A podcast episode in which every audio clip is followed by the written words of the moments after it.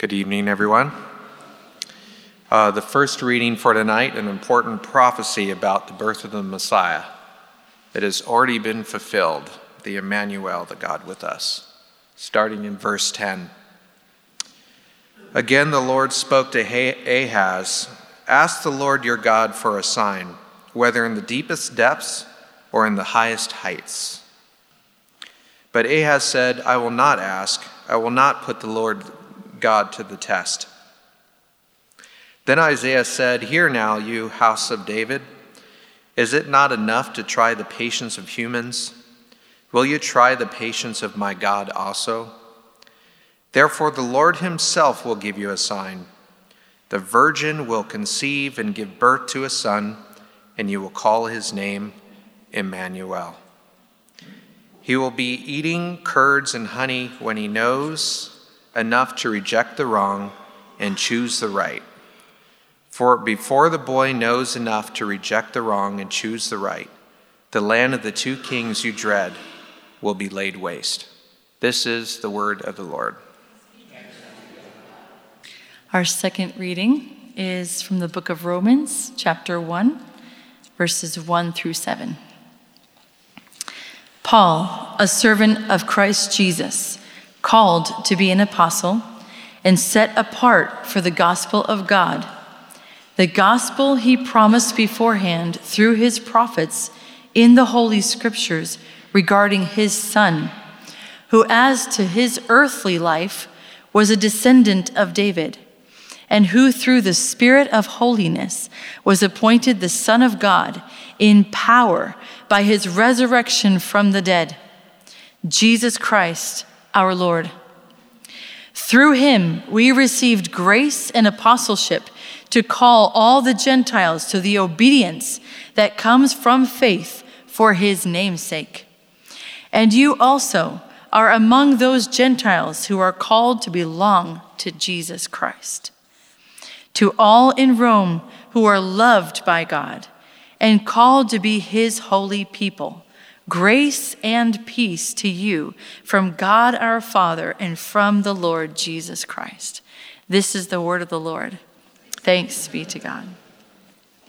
If you would stand for the reading of the gospel. Matthew 1, verses 18. This is how the birth of Jesus the Messiah came about.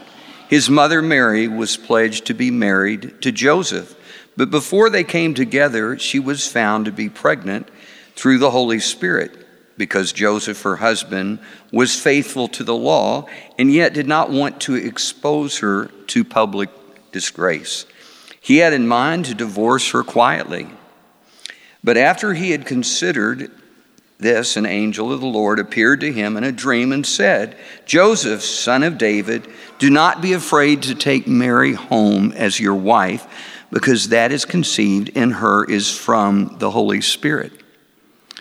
She will give birth to a son, and you are to give him his name, Jesus, because he will save the people from their sins. All this took place to fulfill what the Lord had said through the prophet The virgin will conceive and give birth to a son, and they will call his name Emmanuel, which means God with us.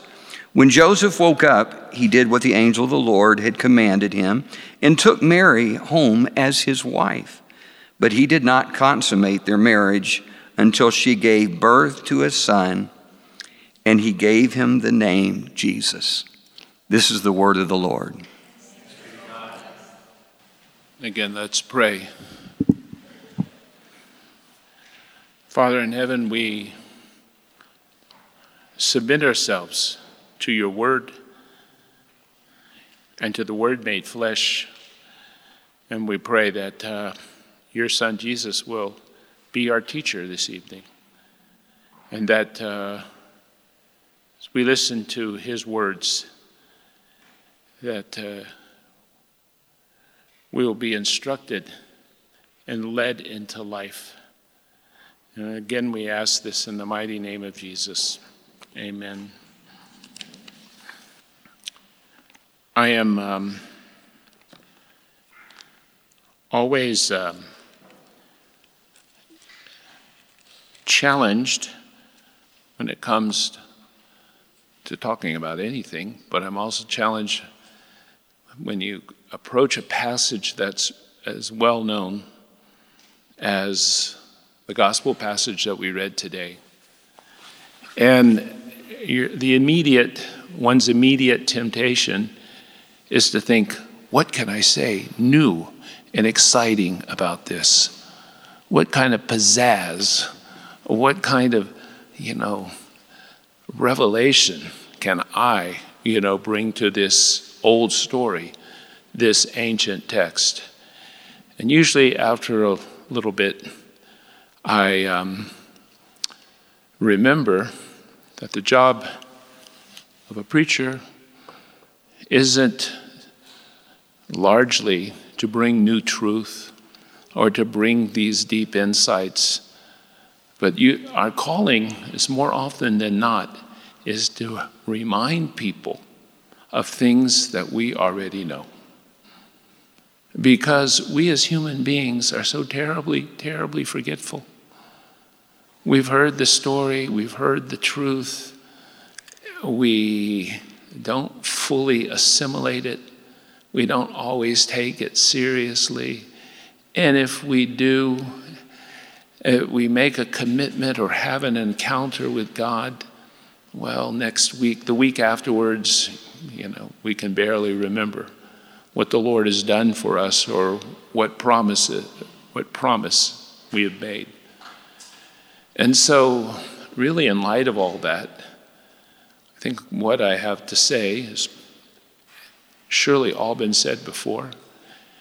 And I'm just reminding all of us.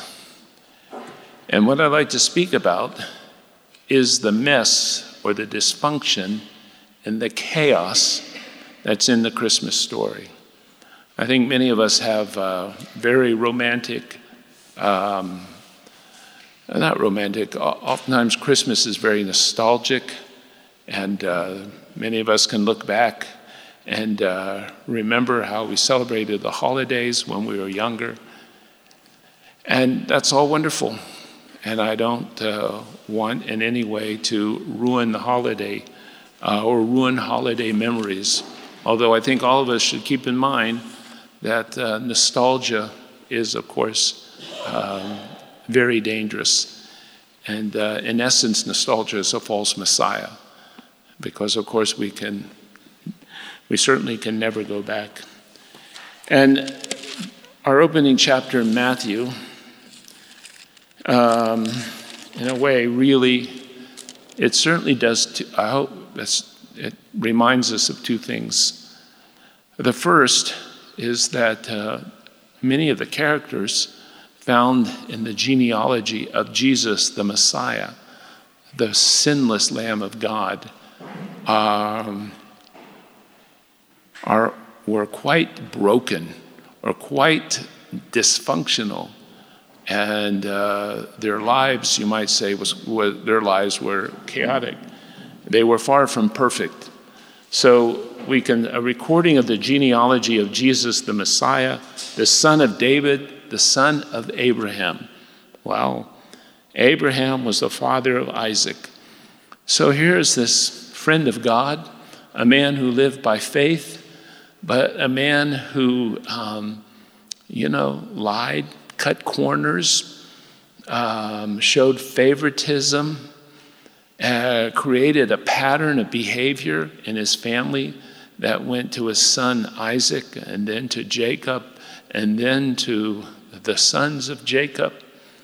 I think those of you who know anything about family systems therapy, this is a marvelous textbook case of how sin, generational sin, is passed down from generation to generation.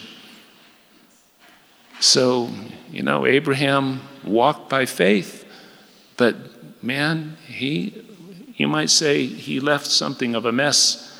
Um, and then Judah, the one who sold his brother to the Egyptians.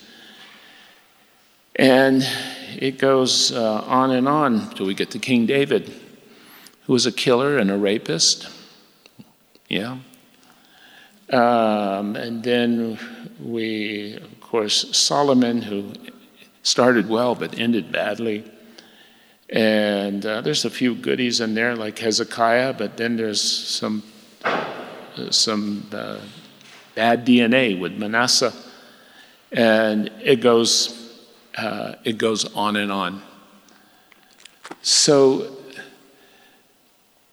the Christmas story is really a story. Is, again, it's a messy story.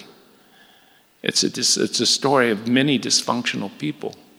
It's a story of chaos, really. It's, there's nothing sentimental uh, about all of this. Some of the mess was created by, uh, was due to the sin of the characters that we read in the genealogy, and others were just victims of someone else's sin. You might say they came by it quite innocently. The genealogy also reminds us, Matthew's genealogy, is that this, the whole story of Jesus, the whole story of what we call the gospel, the whole story of being saved, and by the way, being salvation and the gospel are not necessarily the same thing. Salvation, what it means to be saved, is part of the gospel, but it's not the entire gospel. All of this only makes sense and can only be understood in the context of the history of Israel. Accepting, um, falling on your knees in Hong Kong and accepting Jesus as Savior is wonderful.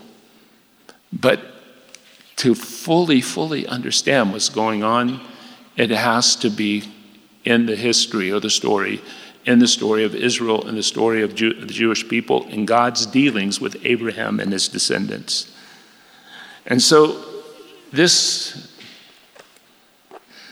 scandal, this brokenness, and we can ask ourselves a question what, what, can, what good can come out of this? Yes, so now we have the story of the birth of Jesus. And it's told this in, it's told in Matthew's gospel more or less from Joseph's point of view, unlike Luke, who focuses on Mary. And Matthew's gospel will emphasize, right, uh, the uh, Jesus and his uh, Jewish kingship. Um, and so this is how the birth of Jesus Christ came about. His mother Mary was pledged to be married to Joseph, but before they came together, she was found to be with child.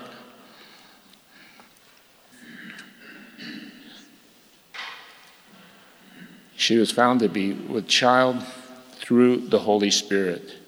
Because Joseph, her husband, was a righteous man and did not want to expose her to public disgrace, he had in mind to divorce her quietly. So, this is a very, by the way, very, very uh, Jewish birth narrative all the great heroes of the Bible have um, miraculous, miraculous births. And if um, there's nothing miraculous noted about the birth of Isaiah or Jeremiah, for example, then uh, in Jewish tradition, um, you, you, might say that um, there were stories attached to uh, the birth of the prophets, the judges, the kings because no great godly person can have a normal birth. And so here it's true, and uh, you might say this is the ultimate miraculous birth, this is the virgin birth. And you have this character, Joseph. Now, Joseph is a righteous guy, right? It makes the point that he's righteous. Here's a man who's upstanding, a man who probably has. Um, um, no uh, scandal attached to him, a man who's Torah observant, and yet all of a sudden his world or his life is turned upside down. And it's sometimes easy just to read uh, this story and to flatten Joseph in his personality and to think, oh, yeah, he probably just yeah, had an angel visit him and had a dream and he just so easily accepted all this. Can you imagine, even with an angel, a visitation of an angel, or even a dream that comes from God, how hard it must have been for him? Right? Um, again, a man who probably had a well ordered life, uh, a good reputation, and all of a sudden, what is going on here? Right? The, one of the reasons the text emphasizes that he's righteous is for the sake of letting you know and me know there's no hanky panky going on beforehand. Meaning there were not, this couple was not having sexual relations. Right? Here's a man who was Torah observant, living by the law of Moses, which prohibits yes, uh, sexual contact before marriage. And so Joseph has to make this really, really difficult decision. What is he going to do? Um, he could have easily ran through the village, the small village of Nazareth, seven, several hundred people, and said, Look what she's done to me. Look how she's destroyed my reputation. I'm innocent. And believe me, uh, unfortunately, uh, in that time period, they probably would have more likely believed the man than they believed the woman. And so Joseph could divorce her. But uh, with a scandal, she might end up a beggar or even a prostitute. Her future wasn't going to be, wasn't going to be very bright. And I know it's not in the text and it's not canonical, but probably about 100 years after the birth of Jesus, um, there was a collection of stories put together uh, in a document called the Proto Gospel of James. And it tells some stories that around the birth of Jesus. And there's this, it tells what happened to Joseph when he received, right, this divine revelation about uh, his fiancee, Mary. And it said that he fell on the ground in shock and started to weep and wail. Yes, because he found the whole thing so overwhelming. Again, I don't know if that's true, but actually, I can imagine that might have been his initial reaction. And yet, in all of this, ultimately, because it talks, it says that he is a man of compassion. What does he do? Out of, compa- well, out of compassion, he wants to put her away. But ultimately, out of compassion, he takes her, right, to be his wife. And the suspicion and the scandal and the misunderstanding uh, stuck to that couple then, and it's still with us today. That's the sacrifice that actually he made by being faithful. Yes, it was very costly. It was very costly. No doubt he loved Mary, and no doubt that he loved God, and he was prepared to sacrifice, yes, um, a, as a result. And um, the probably the thing that we don't really think about very much is what kind of influence did Joseph and Mary have on Jesus? Yeah, actually, Joseph, you hardly ever think about Joseph because Mary is stolen the show, you know, right? So, what kind of influences? If it says that Jesus, it says that he was righteous, and we see that he's compassionate, what is that? What does that do for Jesus? Ever notice how many times in Matthew's gospel, it talks about Jesus looking at people or looking at a situation. And what does it say? It says he's compassionate. Where does he learn such a thing? He learns it from Joseph. You know, Jesus didn't drop in like Star Wars or drop in like, you know, Star Trek or something, all right, from outer space with all of this stuff in him.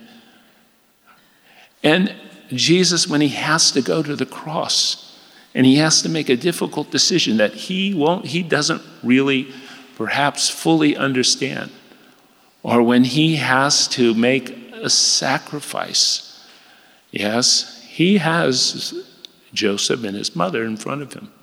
Both of them said yes to the Lord without fully understanding God's plan and by, you might say, uh, bearing the consequences, which again led to scandal, misunderstanding, suffering, derision. Again, that's still with us to this day, if you want to talk about bring up the virgin birth in most circles. But Joseph remains faithful. He remains faithful. He remains obedient and, and ultimately in all of this. And so the passage goes on to tell us um, that Mary is um, Mary is going to what Mary is going to conceive is from the Holy Spirit. She will give birth to a son, and you are to give him the name Jesus, because he will save his people from their sins. Now, I think what's again what's sometimes missing on us is that we don't necessarily take uh, the, the identity of Jesus as a son very seriously. Well, we think of him, he is the Messiah. I, I don't want to be misquoted or mis. He is the Redeemer. He is the Savior. He is the Judge. He's all those things. But very often we say, oh, yeah, he's just, he's the Son of God, as if it's some kind of state of being. But I'll tell you that in Matthew's gospel and even maybe in all the gospels, that being a son is more than just being, you know, somehow related to God, however you want to understand that, right? Being a son, being a son is a, a uh, you might say, a state of obedience, right? What makes Jesus a son is not just the Holy Spirit. What makes him a son is that he obeys the Father. He is faithful right, to the Father who sent him. In the midst of chaos or in the midst of misunderstanding, yes. Now, we all know that um, this idea of being a son of God shows up a few times in the Old Testament. Sometimes angels are called the son of God. Sometimes, uh, at least one place, Israel is called God's son. Um, David is called the, the Son of God. Adam is called the Son of God. And it's very um, uh, kind of, I, I, think, it's kind of a fascinating uh, understanding of what happens to this concept of sonship. Uh, and there's one, sorry, it was one verse, uh, and it's, um, you might say, interpretation that uh, becomes very, very important for the gospel writers, even if they don't refer to it. And this is 2 Samuel 7 13 and 14. And it says in 2 Samuel, when God is making promises to King David, he says, The Lord declares to you that the Lord himself will establish a house for you, meaning a dynasty. Uh, when your days are over and you rest with your fathers, I will raise up your offspring to succeed you who will come from your own body, and I will establish his kingdom. He is the one who will build a house for my name, and I will establish the throne of his kingdom forever. What does that sound like? And then it goes on to say, this will be the relationship, the, the, the intimate. Um, uh, let's see, it says, He is the one, sorry, I will be his father and he will be my son. Right? Here's a king who's the son of God, who is, yeah, there's sonship, there's kingship. And by the time we get to Jesus, Jewish people, yes, different Jewish groups, different Jewish circles, understand that this is a verse, right, for the Messiah. This is the messianic verse. And when the king is the Son of God, right, he is the object of God's love, God's affection, Yes, God's faithfulness. And that king uh, exercises and rules in the name of God. And he's expected, if you read Deuteronomy, for example, he's expected to be obedient. Although in the history of Israel, sadly, there were few, if any, kings who were totally or fully obedient to God. Yes. And um, you might say that Jesus, in his sonship, in his obedience, he's always tested as a son. You know, when Jesus is in the desert, a passage we'll read in a few months when we get to Lent or just before Lent. No, the first Sunday in Lent. When Jesus is being tempted in the desert, what does the devil say? If you are the Son, yeah, do this, right? If you're really the, the obedient servant, do it, you know. And then what about Peter in the region of Caesarea of Philippi? What did Peter? Peter, Jesus says, Who do you say that I am? And Peter gets the right answer. Peter says, You are, you know, the Christ, the Messiah, the Son of God. Peter is probably thinking at that moment, Man, I'm hot. I'm good. you know, I'm, I can't, you know, like a guy at the casino who's winning money, you know, all and then Jesus says, I'm going to Jerusalem.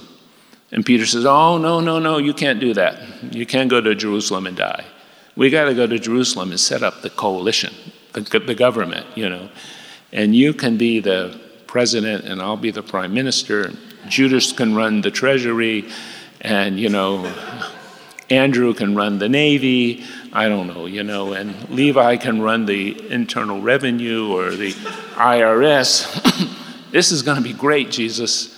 And Jesus has to rebuke him. And in the Garden of Gethsemane, the same. He's tested in the sonship, he's tested in his obedience, just like we're tested. And even when he's on the cross, at the end of Matthew's gospel, people say, you're the son, You say you're the Son of God. Come down from that cross. Right? Come down. Come down from that cross. Come down from that cross. So, a little bit further. We won't go really long, but um, we have that baby being named Yeshua. Jesus will save people from their sin. And uh, what sometimes worries me is that more often than not, we stop there.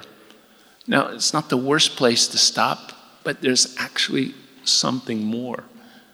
And if we only stop at Jesus forgiving sins or dealing with sins, I think we haven't gone perhaps all the way. We've only gone part of the way. And uh, what we talk about, we begin to talk about the gospel. The gospel, it's about getting saved. Now, I think getting saved is wonderful, and justification by grace is wonderful. I think these are all very biblical. And there's in no way I'm trying to minimize, right, getting saved or having life after death. There's, there's, there's but isn't there something more? Because after we read about Jesus saving us from our sin, yes, we read that he is Emmanuel, God with us which, by the way, isn't a personal name, it's more, more like a job description of, uh, what, of what he does.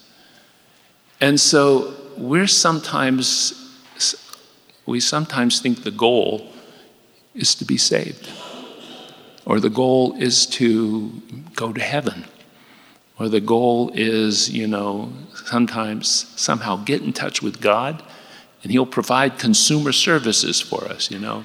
He'll fix us, he'll heal us, you know, he might get my son a good job, and surely he'll find her a good wife, you know, etc., etc. But what does it mean, Emmanuel? And again, this is where the history of Israel is really, is really essential. And this, I think, is the, is the heart of the gospel. Yeah? In brief, the people of Israel went into exile. And why did they go into exile? Because of their sin, right? It's their sin that separated them from God. And God, yes, his presence with his people um, wasn't like it was before.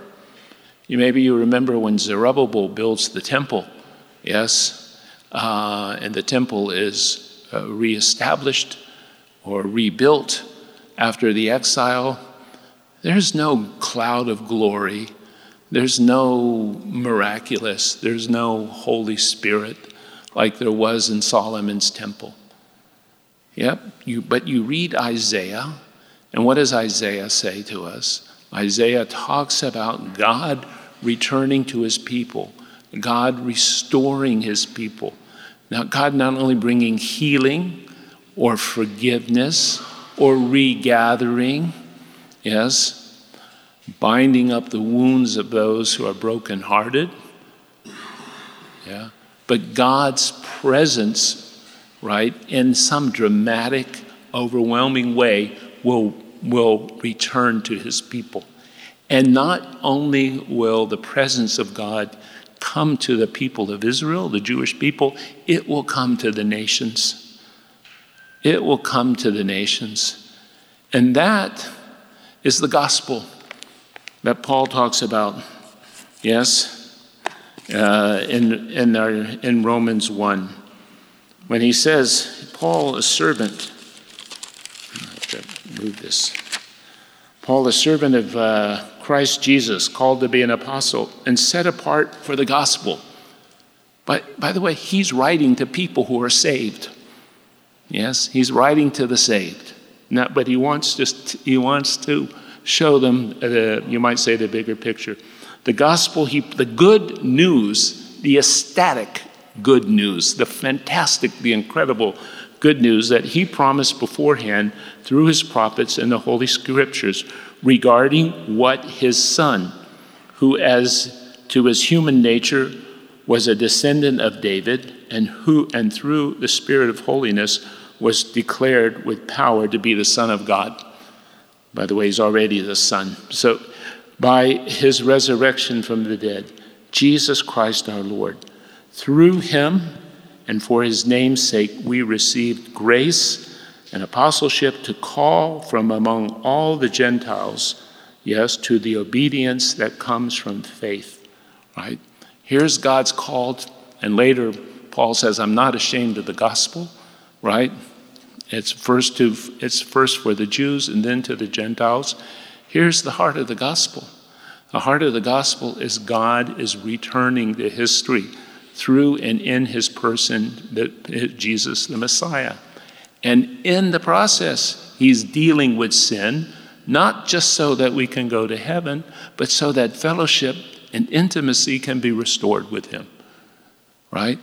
Sin has to be removed. The fear of death has and death has to be removed. The power of the devil has to be broken. Why? Because God's program from the beginning, or God's reason for creating us, was to have fellowship with us right? The fellowship begins now and continues after we die. Yes? It's God with us, Emmanuel, right? That's, if you want to talk about salvation in its fullest sense, that's salvation in its fullest sense. That's what eternal life is in John's gospel. It's that fellowship. Yes? It's that fellowship. And um, isn't it interesting that the book of Matthew begins with that, and our very last verse, the very last verse, ends with a promise. And Jesus says this, by the way, to, to those who are doing his will, right, or doing what he commanded. He said, Therefore, go and make disciples of all nations, baptizing them in the name of the Father, and the Son, and the Holy Spirit, and teaching them to obey everything I have commanded you and surely I'm with you always to the very end of the age. To the very end of the age. You know? And uh, I think it's our challenge, as like was the challenge of Joseph, right? In the midst of our mess, in the midst of our dysfunction, in the midst of the chaos that flows all around us, and sometimes we're the victims of chaos, and other times we create it, sometimes purposely and sometimes inadvertently, right? That oftentimes leads to a discouragement, right? Where, where is the Lord in all of my drama? Where is the Lord in all of the mess of my family or my church or my nation or, you know, the nations of the world? Where is the Lord, you know, in the Ukraine Russian war, Ukrainian Russian war? Right? All of these things. But what does it mean, Emmanuel? God is here. God is here. And this Rabbi Jesus, yes, this Jewish Jesus, this Son of God, this faithful Son of God, was also a son of Israel, right? He is the Lord, universal Lord and Savior, not um, in spite of his Jewishness, but in his Jewishness, right? It's in the story of Israel that God is redeeming us and redeeming uh, and redeeming the nations. And you know the the um, question is if God is Emmanuel, as I said, where is He in all of this?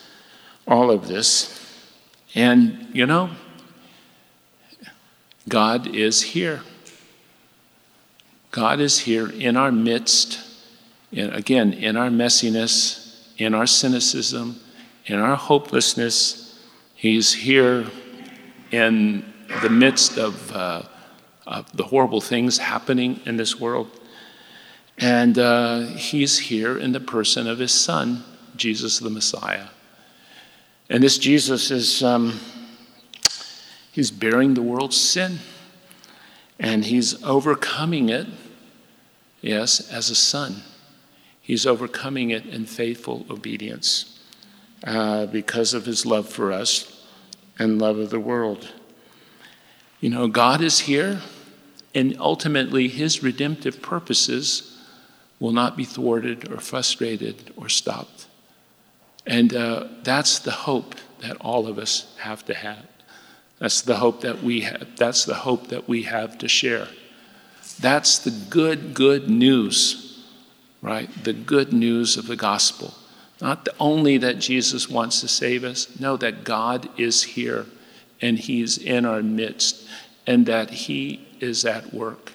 And the way that we respond to that is, well, of course, repent, right? Repent, repent and believe the gospel. Or repent for the kingdom of heaven is at hand. God is beginning to rule and reign through Jesus like he's never, he's never done before. But we respond with faithfulness. Yes, if we can do such, we can respond faithfully, even when things are indeed messy and chaotic, like they were for Joseph, or they, or they are for most of us on a day to day basis. Then, you know, we can hear the message of the angel that came to Joseph what did that angel say? What did the angel say when he appeared to Joseph? Help me. Do not fear. Do not fear, right? Do not fear. Jesus, right, is God's presence amongst us. He is Emmanuel, Emmanuel, and He's at work. Nothing is impossible for Him. Yeah, amen. There is no room for despair, and there's no room for passivity, and there's no room for, um, for quitting. Yes, even when things may look as bad as they do. So, Father in heaven, we pray that you will give your people fortitude and encouragement, that indeed you will help us, uh, Lord, especially uh, and the difficult situations that we find in life, that indeed you will um, strengthen us with faith and expectation. And Lord, may you never, may we never doubt, Lord, that whether we're in good times or bad times, you know, that um, you have somehow left us or that you cannot be found. We pray that uh, you will enable your people to overcome and to trust, Lord, not only in your love, but in your presence for us, presence with us in all situations. Amen. Thank you for listening. If you've been blessed by this teaching, let us know by leaving a comment on our Facebook page, on SoundCloud, or by leaving a review in Apple Podcasts. You can offer practical support by giving a donation at christchurchjerusalem.org.